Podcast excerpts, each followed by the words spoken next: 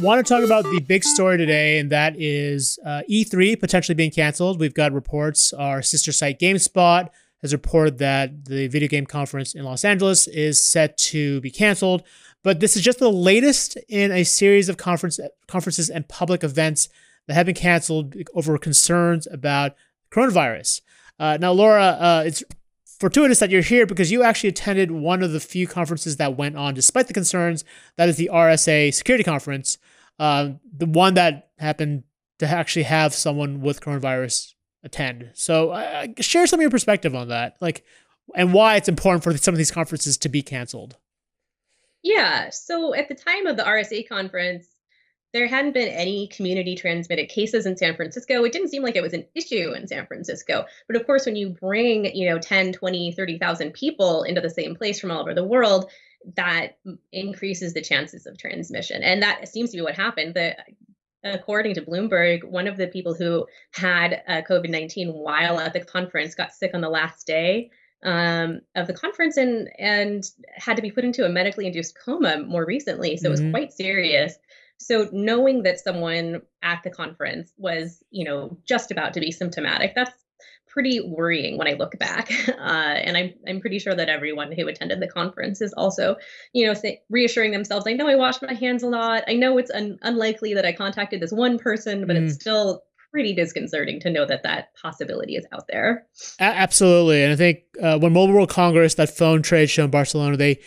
They got it got canceled. Uh, there were a lot of critics who said, it, you know, this is a bit of an overreaction. I think a lot of folks who are uh, who made the decision to pull and pull the trigger on canceling these conferences are probably breathing a sigh of relief, knowing that this ha- like the worst case scenario pretty much happened at R S A. And so uh, you can imagine this is going to continue to be a thing. Conferences like Google I O are being canceled. Uh, Apple's W W D C is just a few months. We don't know what's going on with that, but I suspect that'll get canceled as well. So.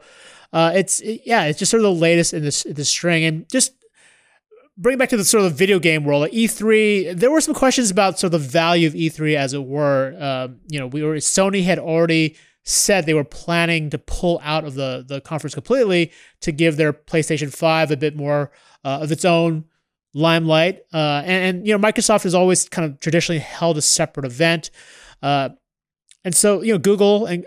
Google uh, had a big presence with Stadia there last year, but it wasn't actually at the show. It was sort of off-site. So there's been a lot of questions about the value of E three even before the coronavirus concerns hit, but uh, obviously paired with these fears and, and just sort of the, you know, the the need to be cautious about things, it does make a lot of sense for E three to go get canceled. So yeah, just part the huge impact of, of this disease, that not only are people really getting sick and it's it's scary to see, you know, whether or not we can c- contain it, but there's this huge economic impact on businesses that are canceling these major events. Coming in, we have some questions about E three uh, from our live audience. Timothy says, any canceled major conferences will definitely affect the local economy. Uh, will this make companies change the meaning of a conference and move towards that kind of virtual conference? And being that it's gaming, how many do we think we're going to try to jump ship and do A R V R streaming? A R V R streaming, I think we're we're ways off from that, uh, just because if they streamed in A R V R, the audience for that would be so tiny, it wouldn't really be worth it right now. Uh, but I do agree that uh, remote streaming will probably be an option. I mean, all of this, if nothing else, this is really pushing folks to, one, work remotely, and two, for companies looking to, to make announcements or or have a big presence at a conference, really look at web streaming, live streaming options for uh make for disseminating their announcements. So I expect, you know, if Microsoft Microsoft was expected to share a lot more news on Series X, we were expecting details of that. I, I suspect Microsoft will still want to share those details. It'll just be through a different medium, through some sort of online broadcast. They were already doing this stuff online anyway, um, but they're probably just going to focus a lot more of their resources into making that presentation as uh, really as palatable for online viewers as opposed to folks on the ground. So a lot more A lot more of that. I think there's got a lot more thinking that's going to go into that presentation.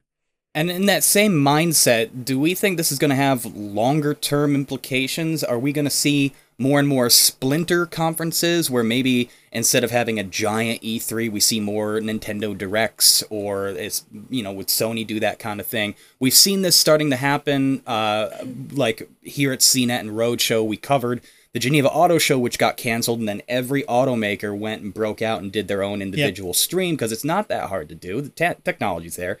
Do we think that that's going to be kind of a new trend set going forward in, in lieu of these, you know, hopefully we don't spend the rest of our lives in an epidemic, but, you know, who knows? Right. Yeah, no, I think that's something companies are going to seriously consider.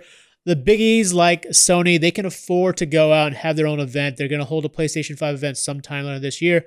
People are going to show up, guaranteed, right? I think it's more the smaller publishers, the independent uh, game makers that would need something like E three as a platform for them to make their announcements, right? Because that's, that's what brings in the crowds.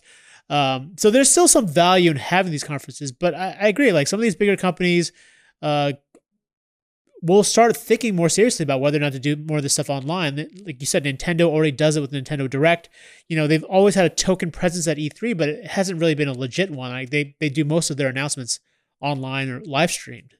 Yeah, it'd be interesting just to see where this trend kind of does take us. But thanks, everybody, for your input on the topic. Hopefully we'll have some more uh, definitive answers and coverage and figure out how many of these streams that we're going to have to break out here at C net just to pick them up all over again.